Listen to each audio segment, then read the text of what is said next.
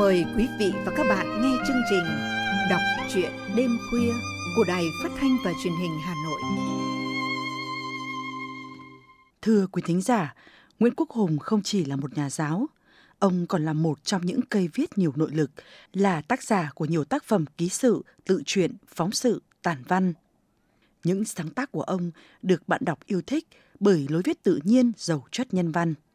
Trong chương trình đọc truyện đêm nay, mời quý thính giả cùng lắng nghe truyện ngắn Hoa đào mãi mãi của tác giả Nguyễn Quốc Hùng để sống lại với ký ức của những ngày xuân Hà Nội một thủa chưa xa qua giọng đọc của Kim Yến.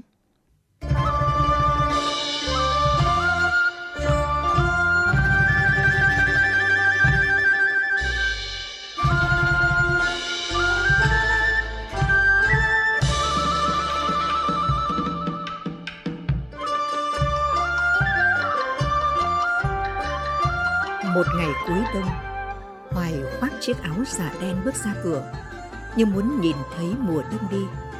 Cái giá lạnh nhẹ dần, gió lạnh vẫn lách qua các cành cây khô, nhưng nó cũng nhìn thấy một vài nụ ló ra báo hiệu màu xanh đang trở lại. Dù cho mùa đông về mang đến cái quạnh hiu của buổi chiều tà, nhưng vẫn ấp ủ trong lòng nó hơi ấm dành cho sự sống. Sương mù vẫn răng răng vào chiều muộn, gió vẫn rít lên những nốt cao vút. Trời đã về khuya, những tiếng giao đêm chỉ còn sực tắp hay phở gánh. Những nét riêng của Hà Thành như không bao giờ ra đi theo mùa. Hoài tần ngần nhìn dãy đèn vàng ngoài phố, thấy hơi buồn buồn vì năm nay cậu đã lên lớp 10. Cậu cũng bắt đầu nặng lòng với Nga, người con gái phố hàng, nữ sinh Trương Vương cùng tuổi Hoài và là con một gia đình thân thuộc với nhà cậu. Chỉ còn ba tuần nữa là lại đến Tết. Hoài đã gắn tuổi thơ của mình với những cái Tết truyền thống. Nhưng năm nay, bên giây phút háo hức đón Tết cái buồn man mác ập đến vì nó đang rút ngắn lại những ngày cắp sách của cậu. Hoài bỗng nhớ đến cái buổi tối Nga cùng mẹ đến nhà chơi. Trước lúc đó, mẹ cậu vừa gọi sực tắc cho bốn anh em. Hoài vội vàng chạy ra gánh sực tắc đỗ ở đầu phố, gọi thêm một bát, rồi bảo cô bé giao hàng. Để tôi bưng đỡ cho hai bát. Em bê được cậu ạ, cứ để tôi. Hoài lấy thêm chiếc khay gỗ, cậu rón rén đi rất chậm vì thấy nước sánh ra khay. Cô bé đã đi một quãng xa, quay lại, nhìn công tử cười. Cậu dồn sang đây em bưng cho. Hoài ngượng quá, nhìn sang khay của cô bé không một giọt nước. Người ta thường nghĩ, việc gì mình cũng làm được, thất bại là thế đấy. Một bát mì bốc khói, Hoài vừa ăn vừa nhìn Nga. Bỗng Nga bắt gặp. Cậu ăn đi chứ, sao cứ nhìn tớ, ngượng chết đi được. Nhớ đến giây phút ấy, Hoài lại muốn ăn sực tắc. Hoài chìm vào trong giấc ngủ đến tận sáng. Hoài ơi, dậy đi con. Vâng ạ.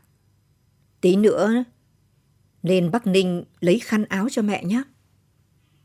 Hoài vừa mặc xong quần áo định đi thì Nga đã xuất hiện. Chào bác ạ. Mẹ cháu bảo mang cho bác khăn áo bác đặt mua. Hôm nay bác cần ạ. Ngoan quá, vào đây. Quả là đến gần trưa, chị Yên ở quê ra mang cho nhà ít gạo nếp và thịt lợn. Cô ạ, cháu mang cô ít gạo nếp mới và 3 cân thịt lợn để cô làm Tết. Năm nay cô lấy nhiều thịt thế ạ? À, cô lấy cho cả cô Ninh, mẹ Nga đây này.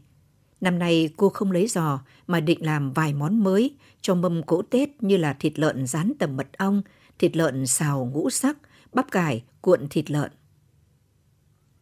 Cháu ra ăn Tết với cô với.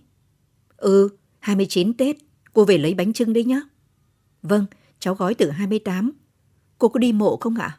Có chứ, nhưng mà chưa định ngày nào. Này Yên, cô chú cho cháu chiếc áo bông trần và chiếc khăn len này. Ôi cô! Nhìn xem cái áo rách mấy chỗ rồi. Thôi cầm lấy. Vâng ạ.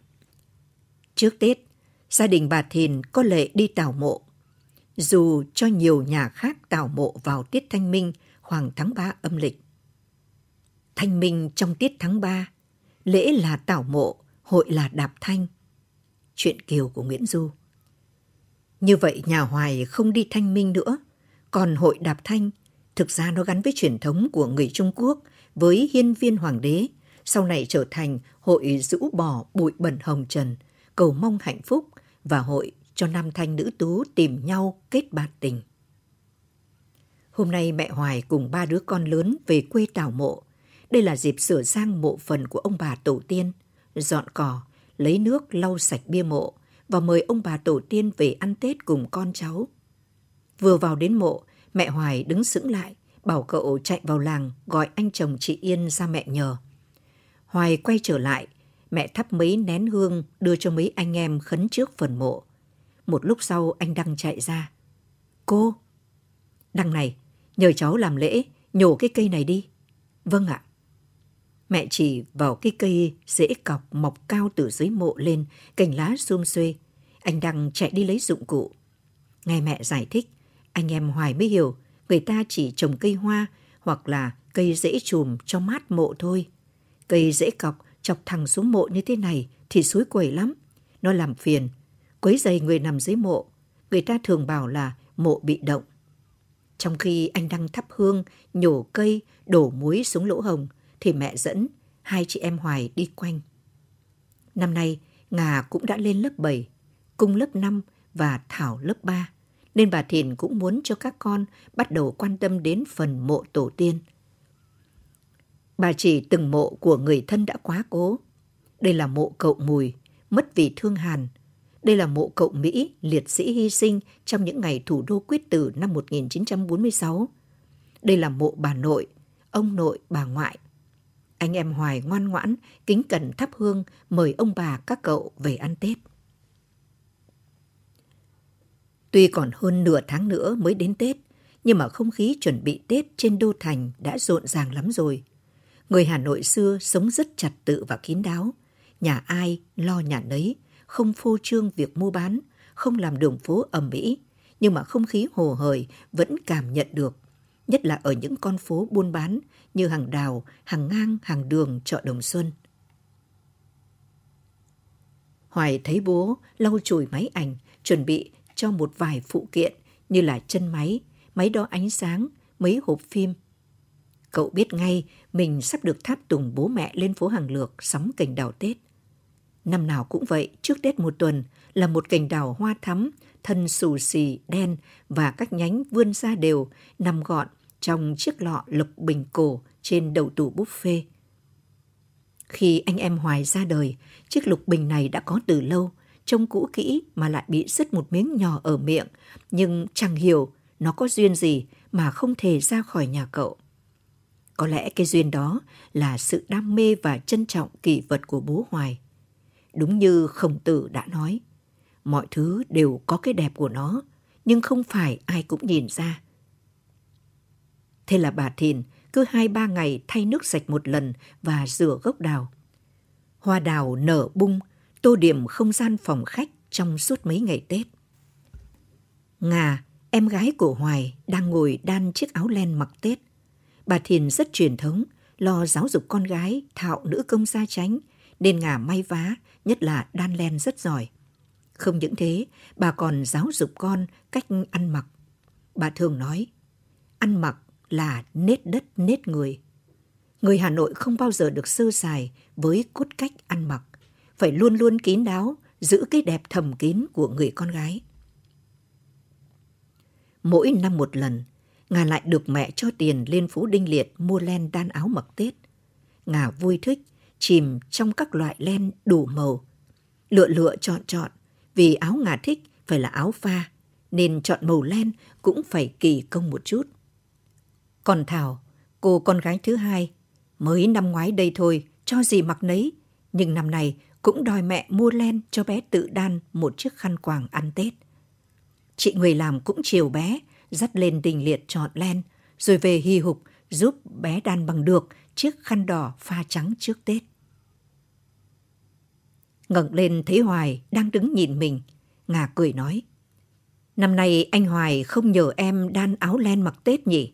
Chắc có chị Nga rồi chứ gì? Hoài cốc vào đầu Ngà một cái. Nga nào mà Nga? Sáng 28 Tết, bà Thìn sắp xếp cho hai chị người làm cùng quê về nhà ăn Tết. Nhân tiện, đưa ba đứa trẻ về cùng để tham gia gói bánh trưng, cũng là tạo thói quen giữ gìn truyền thống cho chúng. Và chiều 29 Tết, bà sẽ về đón. Hoài cũng lăm lăm về với lý do nồi bánh trưng, nhưng mà bà Thìn thừa biết, cậu con trai cả láu lỉnh chỉ lăm lăm đưa con bé Nga về thức đêm luộc bánh. Hai gia đình đều biết Hoài và Nga quấn quýt với nhau từ nhỏ và nay chúng đã lớn, tình yêu sẽ nảy nở. Tuy hai nhà không cấm đoán, nhưng cũng phải dạy chúng giữ gìn lễ nghĩa, đạo lý. Hoài xin về sau, đi xe đạp cùng Nga. Mấy đứa em Hoài ra khỏi nhà với hai chị người làm, là Hoài nhảy lên xe đạp, phóng thẳng đến nhà xin phép cho Nga. Bản Đinh hỏi thăm, hôm nay mẹ có về quê không? Mai mẹ cháu mới về ạ. Hoài dọn đường để bản Ninh yên tâm cho Nga đi cùng qua đêm luộc bánh. Ba em cháu cũng đã về quê để xem luộc bánh trưng ban đêm rồi ạ. Bác cũng gửi mẹ mấy cái. Vâng, mẹ cháu cũng bảo ạ. Cháu, cháu... bà Ninh nhìn Hoài rồi cười vui vẻ. Biết rồi, con Nga xin phép từ hôm qua. Thực ra con gái không được đi qua đêm. Nhưng Tết về nhà đông người, bà quay sang Nga. Cho đi một lần thôi đi nhé. Buổi trưa ngày cuối đông, Nga đeo vội chiếc đàn violon nhỏ sau lưng. Tưng tưng nhảy lên sau xe đạp, làm Hoài loạn choạng tay lái, rồi đấm vào lưng Hoài. Cậu đèo tớ, nửa đường, đổi lái nhé. Đến thường tín, hai đứa vào uống nước chè ở quán bà Xỉu, người quen của gia đình Nga. Hai cháu về lấy bánh trưng hả? Lớn rồi, đi hộ mẹ chứ nhỉ? Vâng ạ. Xung quanh, có mấy người ngồi trên chiếc ghế dài uống nước. Hoài ghé tay Nga nói. Đông người, nghe thấy mình nói chuyện. Cậu phải gọi mình là anh xưng em cho tình cảm nhé. Trụ đông không tiện đấm đá nhau. Nga nguyết một cái, nói khẽ vào tai Hoài. Đông điếc gì, làm gì có chuyện. Đi qua thường tín một quãng xa, Hoài bỗng phanh xe lại. Nga vội nhảy xuống. Gì thế anh Hoài? Hoài từ từ xuống xe nhìn Nga không cười. Cậu vừa nói gì thế? Nga chợt nhận ra, bụng miệng cười. Em vừa nói, gì thế anh Hoài? Và cũng bụng miệng cười. Nghiêm túc nhá. Nga hơi vinh mặt lên đền Hoài. Nghiêm trọng thế. Em Tùng ạ. Nga đeo lủng lẳng cái đàn trên lưng mình, sợ ngồi không vững. Đi chán chê rồi mới hỏi. Tớ có dùng hộp đàn đâu, chỉ dùng cái túi xốp thôi, nhẹ gọn lắm. 25 cây số sao mà ngắn thế? Hai đứa xuống xe dắt qua đường tàu vào làng. Vào đến sân nhà, con chó vàng chạy ra sủa vài tiếng vẫy vẫy đuôi. Nga nhìn lên, chỉ vào cây bưởi trong vườn, quả vàng tươi. Hoài bảo, chị Yên chăm cây này lắm. Dành cho mâm ngũ quả những quả đẹp nhất cây. Quả nào cũng tròn chỉnh, căng mọng và có cuống còn xanh với vài chiếc lá tươi. Đúng lúc đó chị Yên chạy ra, Hoài nói. Chị ơi, mẹ em bảo chị chọn cho mẹ một quả bưởi đẹp nhé. Vâng, tôi đã dành bưởi cho cô rồi, và cả nải chuối xanh, có số quả lẻ nữa đấy. Hai cô cậu vào đi. Mấy đứa trẻ cứ quấn lấy chỗ gói bánh. Bánh gói cũng sắp xong, tối nay luộc. 6 giờ chiều 28 Tết, bánh trưng đã chất đống, cây nào cũng vuông thành sắc cạnh, lá xanh tươi roi rói. Bốn chiếc lạt trắng muốt buộc thẳng tắp. Chiếc thùng phi nhỏ cũng đã được rửa sạch để sẵn sàng trong căn bếp nhỏ lợp dạ. Đống củi khô cũng nằm yên cạnh đó chờ lệnh nổi lửa. Chị Yên gọi Ngà vào nói. Năm nay em lớn rồi, phải biết cách luộc bánh nhé. Bây giờ cùng chị nhấc cái nồi này lên bếp nào. Vâng ạ. Hai chị em mình xếp bánh vào thùng nào. Thảo vào cung chạy ùa vào, tay khư khư cầm chiếc bánh trưng nhỏ xinh. Bánh của Thảo buộc chiếc làn màu đỏ và cung lạt màu xanh để đánh dấu. Chị Yên bật cười vì lạt màu gì thì khi luộc chín lên đều sẫm lại. Chị Yên ơi, bánh trưng của chúng em xếp vào đâu ạ? Để chị xếp lên trên cùng cho. Xếp xong nồi bánh trưng, Chị Yên dậy ngà cách xếp củi vào bếp, vẩy ít dầu hòa và nổi lửa. Bánh phải luộc suốt đêm đến sáng mới rền, sau đó lấy ra nén. Chị Yên nhắc Ngà. Em bưng chậu nước nóng vào đây. Luộc bánh trưng nước chóng cạn, em phải luôn luôn đổ nước cho ngập bánh nhé. Hai đứa trẻ cùng con nhà chị Yên, mỗi đứa một thanh củi chờ đến lượt ném vào bếp. Trời tối dần rồi, ngoảnh đi ngoảnh lại đã về khuya. Từ nãy, nga ngồi kể cho bọn trẻ nghe chuyện bánh trưng bánh dày, chuyện vua hùng thứ sáu, lệnh cho các con dâng của ngon vật lạ có ý nghĩa để chọn người truyền ngôi. Chuyện lang liêu, mơ thấy thần mách bảo làm bánh vuông, bánh tròn tượng trưng cho trời và đất. Ngà đang kể, thấy hai đùi nặng trĩu, nhìn ra hai đứa đã ngủ khò, gối đầu lên đùi chị. Mọi người đã đi ngủ cả, Hoài nói nhỏ. Nga ơi, em chơi bản nhạc chiều đi. Đã ước hẹn từ trước, Nga liếc nhìn Hoài, rồi từ từ lấy đàn ra. Lắng trong tiếng chiều ngân, nhạc giặt dìu ái ân. Hoài nhẹ nhẹ vuốt tóc Nga, tiếng đàn vẫn giặt dìu. Người ơi, nhớ mãi cung đàn, năm tháng phai tàn, duyên kiếp chưa hề lỡ làng. Nga nhẹ nhẹ, buông cây vĩ xuống, ngả đầu vào voi hoài rồi chơi tiếp. Nhạc chiều của chúng ta là câu ân ái muôn đời, tình yêu mãi mãi. Hoài ôm lấy mái tóc thề trong vòng tay, từ từ cúi xuống hôn lên đôi môi nóng bỏng của Nga. Hoài không nói gì, nhưng trong lòng cậu đã vang lên. Lạt này gói bánh trưng xanh, cho Mai lấy trúc, cho anh lấy nàng. Giai điệu chiều tà đã thay cho lời tỏ tình. Giao thừa, theo thông lệ, bố mẹ Hoài cùng bố mẹ Nga ra chùa quán sứ thắp hương, sau đó nhà ai về sông nhà lấy. Nhà Nga có vẻ mẫu hệ hơn, mẹ vào trước. Thực ra thì bố Nga không tin chuyện sông nhà nên có năm đi có năm không. Còn nhà Hoài, bố cũng chẳng câu nệ gì, nhưng thôi, cứ làm đủ thủ tục cho đỡ ái náy. Năm nay, Hoài xin phép sau khi bố mẹ sông nhà lên đón Nga đi giao thừa một lúc. Cuộc hẹn hò bên hồ gươm, ắng lặng, xung quanh chẳng có mấy ai, lẻ tẻ có ít người đi lễ chùa. Gió thổi nhẹ trên mặt hồ, tiết trời khá lạnh, tiết trời ngày Tết. Hoài ôm ngang lưng Nga đi lững thững. Nga trường anh vận động sau tốt nghiệp trung học, học sinh sung phong đi xây dựng miền núi một thời gian vài năm. Anh đi tên em ạ. À. Nga ngẩng đầu lên nhìn Hoài không nói gì.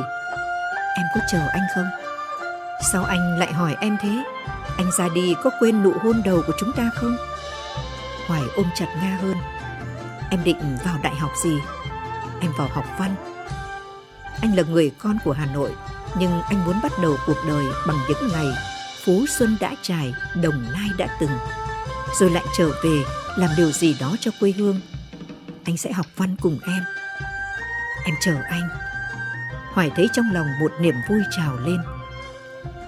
Ngày Tết năm đó, anh sẽ mua một cành đào tặng em và chúng ta cùng nắm tay nhau giữa sao thừa, mỉm cười tính chuyện ước mơ năm nào. Gió bấc thổi nhưng không làm nhạt đi đôi má ửng hồng của ma. Nàng đứng lại, ngả đầu vào ngực hoài. Gió đông nhẹ nhẹ lướt qua. Mùa xuân đang đến thật gần.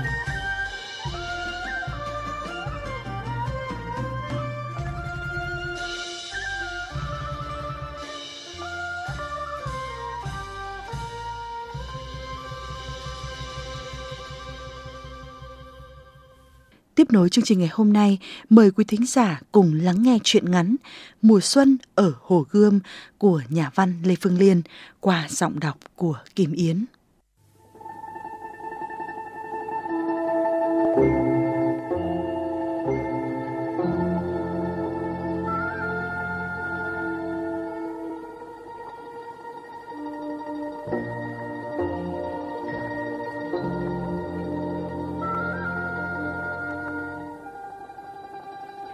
Buổi sáng ấy, mưa như bụi sắc cho con đường ven bờ hồ Hoàn Kiếm.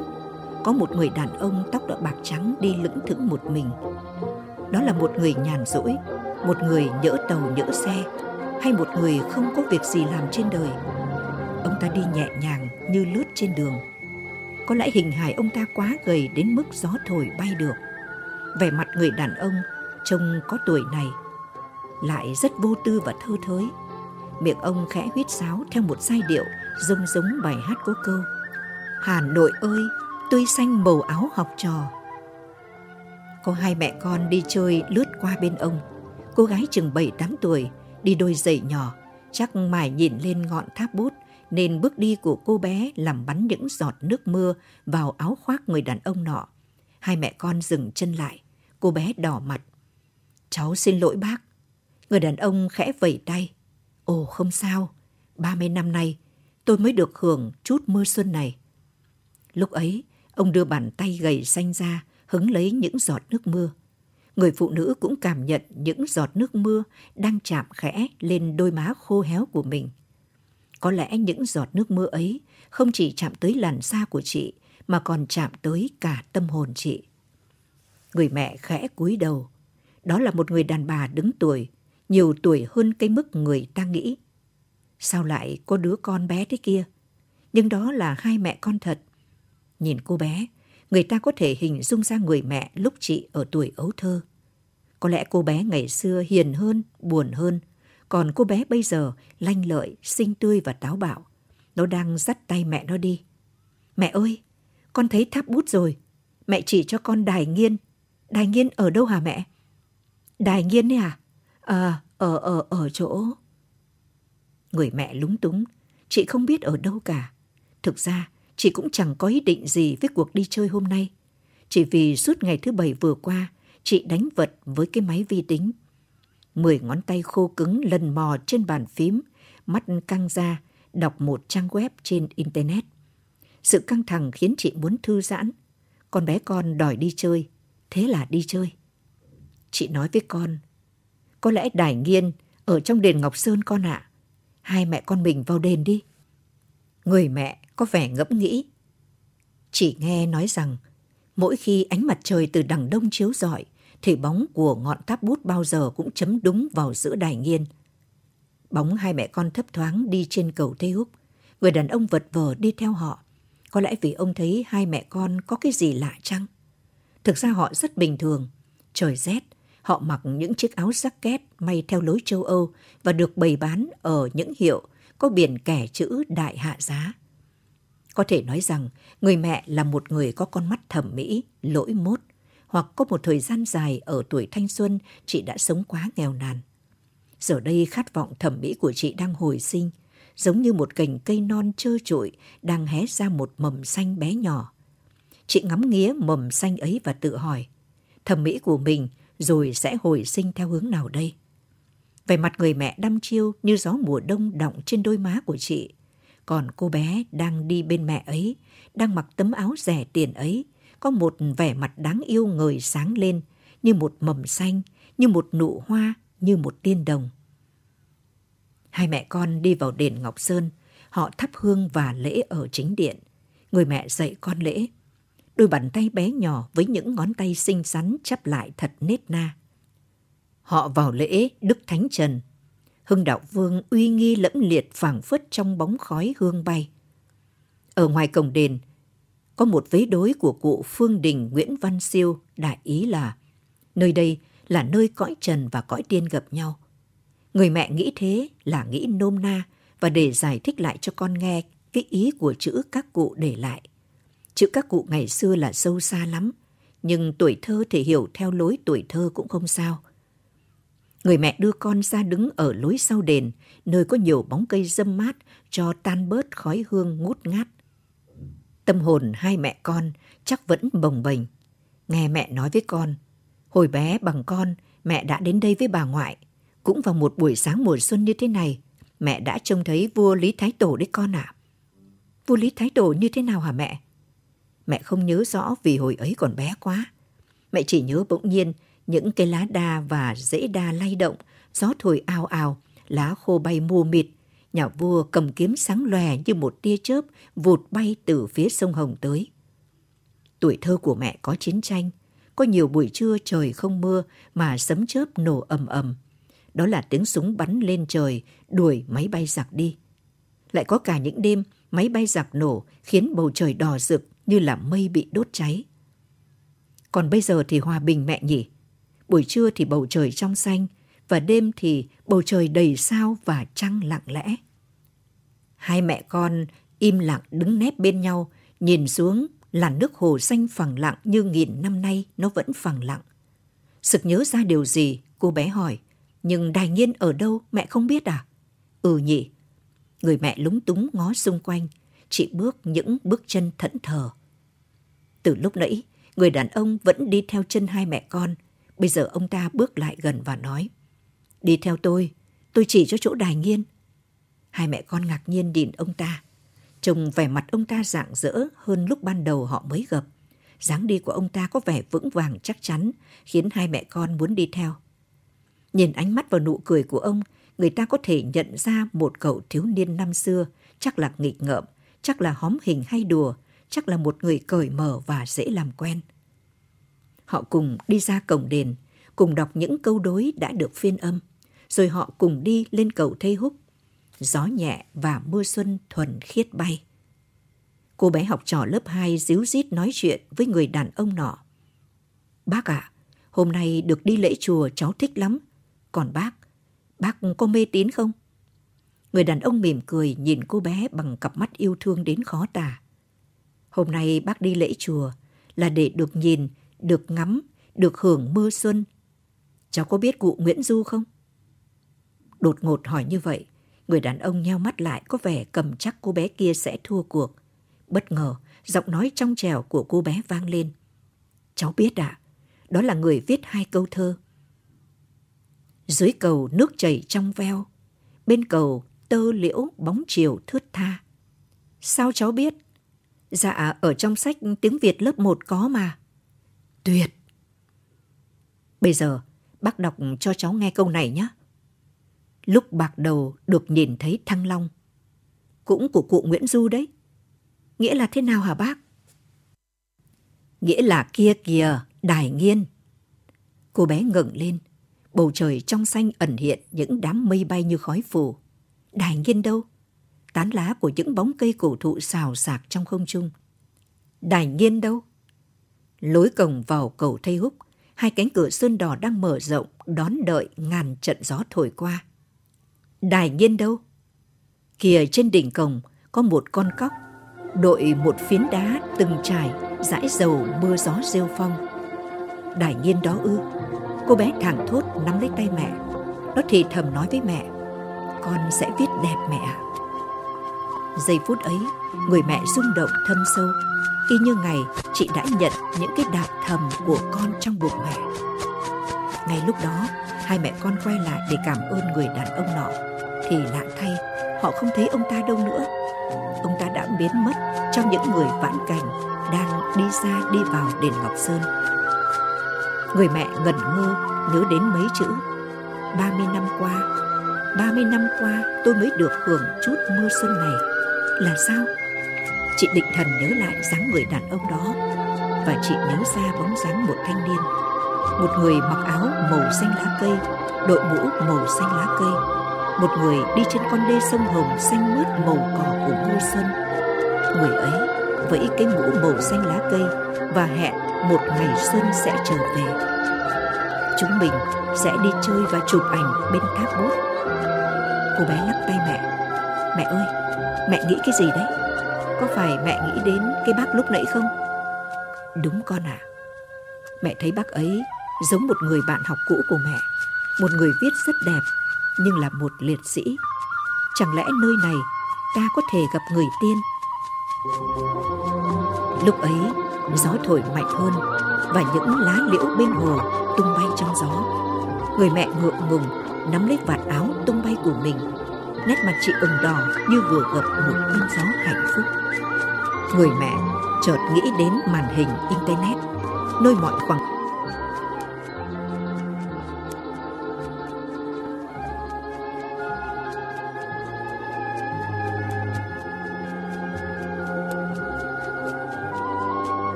Quý thính giả vừa lắng nghe chuyện ngắn Mùa xuân ở Hồ Gươm của nhà văn Lê Phương Liên. Cảm ơn sự quan tâm lắng nghe của quý thính giả. Xin kính chào tạm biệt và hẹn gặp lại.